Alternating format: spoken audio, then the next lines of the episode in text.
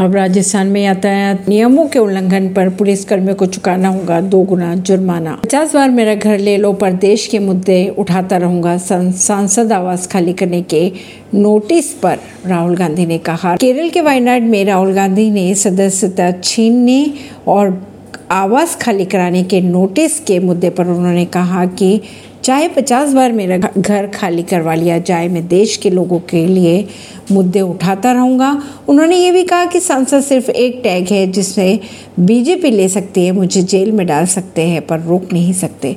ऐसी ही खबरों को जानने के लिए जुड़े रहिए जनता से रिश्ता पॉडकास्ट से। परवीन दिल्ली से।